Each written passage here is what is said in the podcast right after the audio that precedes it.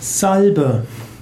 Salbe ist eine weiche Masse, die man auf die Haut aufträgt und die keine sichtbaren Spuren hinterlässt.